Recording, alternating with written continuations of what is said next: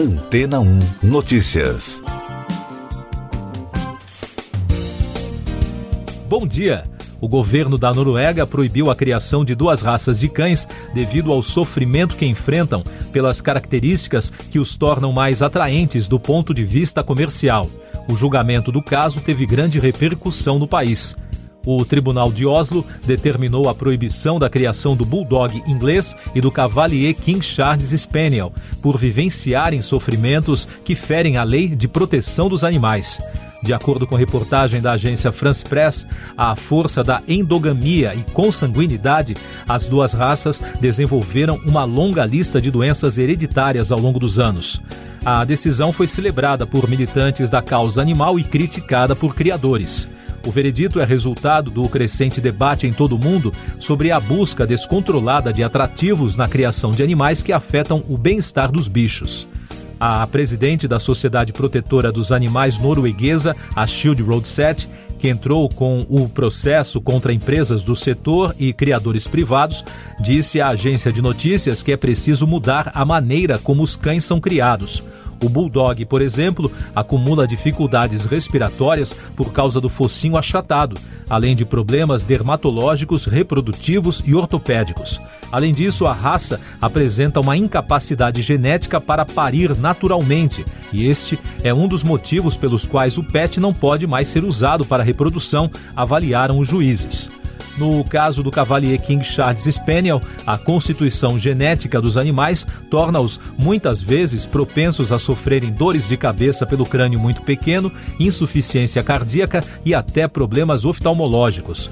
Especialistas avaliam que a insuficiência da diversidade genética em escala mundial leva essas raças à extinção, já que a tendência é que os animais sofram cada vez com mais doenças. Como houve recurso, o veredito ainda não tem força de lei no país. No Brasil, a proteção e o direito animal também vem ganhando mais espaço nos debates sociais, chegando à política, por exemplo, aos parlamentos municipais, estaduais e federais, e mesmo ao mais alto escalão da esfera judicial brasileira, que é o Supremo Tribunal Federal. Nos últimos anos, vários casos em debate na justiça ganharam destaque na imprensa brasileira, como a caça ao javalis no centro-oeste brasileiro, a corrida de galgos no sul do país, vaquejada, rodeio e o tratamento dos animais com leishmaniose. E mais recentemente, no final do mês de janeiro, em um caso de grande repercussão, o fazendeiro Luiz Augusto Pinheiro de Souza foi preso após o Ministério Público Estadual de Brotas, no interior paulista, receber o pedido feito pela Polícia Civil após denúncias de maus tratos de pelo menos mil búfalos. Segundo a promotoria, a representação do pedido de prisão do dono da fazenda foi sustentada após o inquérito policial apontar que os maus tratos aos animais teriam começado em agosto de 2021 e terminado em 21 de novembro. Segundo as denúncias, o fazendeiro teria deixado para morrer os animais enterrados vivos e, além disso, o rebanho também foi privado de água e alimento e ainda tiveram exposição excessiva ao calor. Em dezembro do ano passado, a Comissão de Meio Ambiente do Senado Federal aprovou um projeto de lei que determina, entre outros pontos, penas de até quatro anos de prisão para quem praticar maus tratos a animais. A proposta foi encaminhada para análise da Comissão de Constituição e Justiça. E daqui a pouco você vai ouvir no podcast Antena ou Notícias. Rússia invade a Ucrânia. Países da OTAN marcam reunião de emergência. Anvisa aprova segundo autoteste para Covid no Brasil. Novo pedido de vista no STJ adia julgamento sobre cobertura dos planos de saúde. A Rússia atacou a Ucrânia nas primeiras horas desta quinta-feira. Segundo as agências de notícias, depois do presidente Vladimir Putin anunciar uma operação militar nas regiões separatistas, explosões e sirenes foram ouvidas em várias cidades. Durante o pronunciamento pela TV, o líder russo afirmou que não poderia mais tolerar ameaças do governo ucraniano e que não aceitará interferência estrangeira. Já o presidente ucraniano Volodymyr Zelensky impôs lei marcial e pediu que a população permaneça calma. Um porta-voz da diplomacia descreveu a ação militar russa como um ato de guerra. Nos Estados Unidos, o presidente Joe Biden afirmou que o país e seus aliados e parceiros vão responder de forma unida e decisiva. A Agência Nacional de Vigilância Sanitária aprovou o segundo autoteste para Covid-19 no Brasil. É o autoteste Covid AG Detect da Ecodiagnóstica Limitada, que será fabricado em solo brasileiro. O produto foi desenvolvido para coleta nasal. O resultado sai em 15 minutos. O primeiro registro de autoteste foi aprovado pela Anvisa na semana passada. O julgamento do Superior Tribunal de Justiça, que analisa se os planos de saúde precisam cobrir procedimentos que não constam na lista da Agência Nacional de Saúde Suplementar, foi suspenso mais uma vez na quarta-feira por conta de um novo pedido de vista. Antes da suspensão, a votação estava empatada em um a um. Houve protestos em São Paulo, Curitiba e Brasília contra a restrição na cobertura dos planos. Essas e outras notícias você ouve aqui na Antena 1. Oferecimento Água Rocha Branca. Eu sou João Carlos Santana e você está ouvindo o podcast Antena 1 Notícias.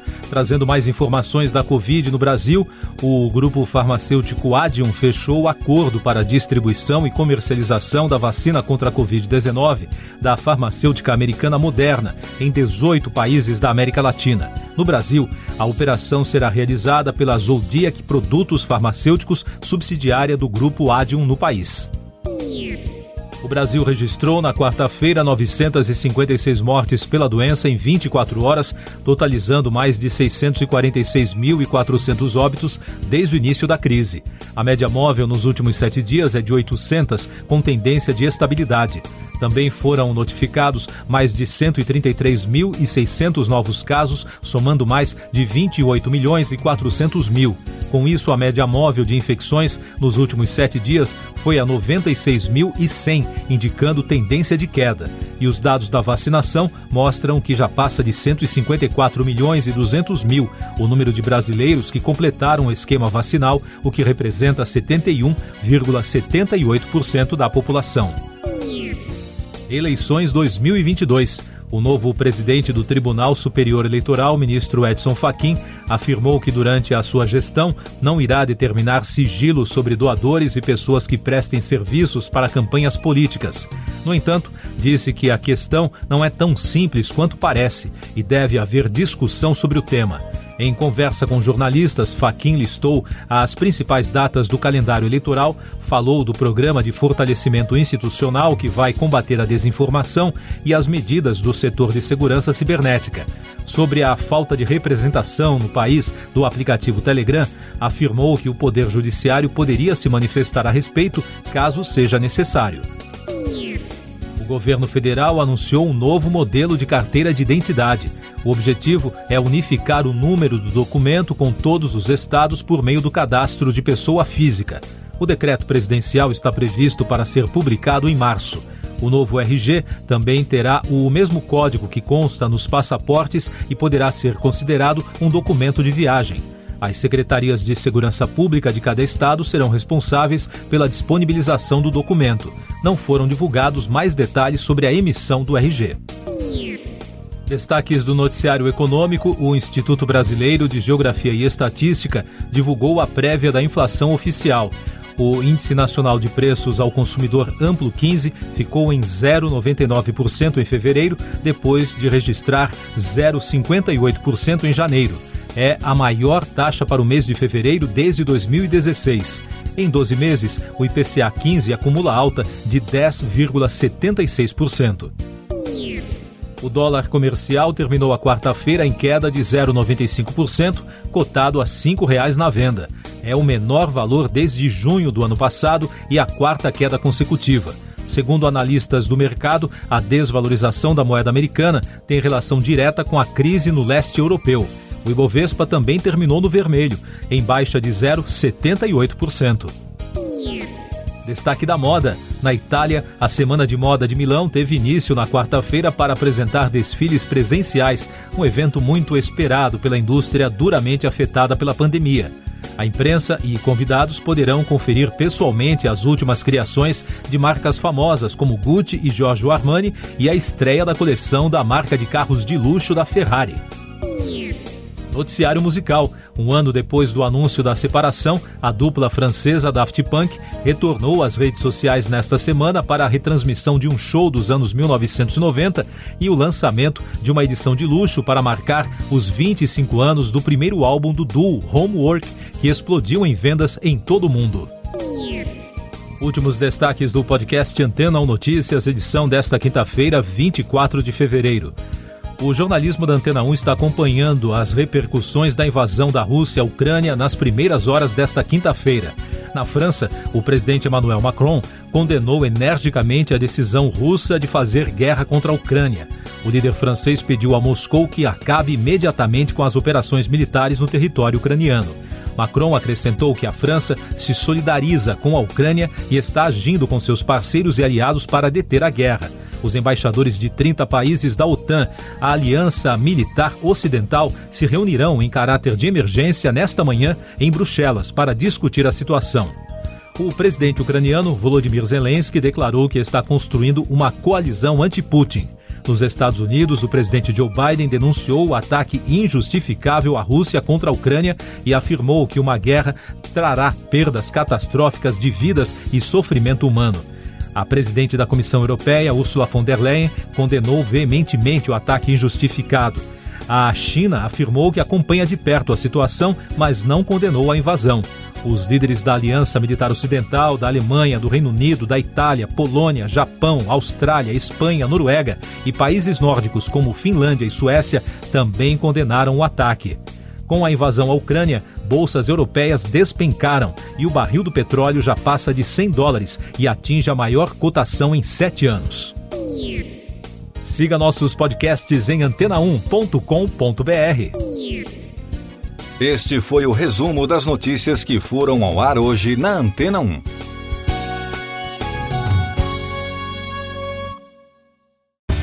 Depois de tanto conteúdo legal, que tal se hidratar com água rocha branca? O consumo regular de água durante o dia traz benefícios para a saúde, como, por exemplo, manter a pele bonita e hidratada. Rocha Branca, da fonte direto para sua casa.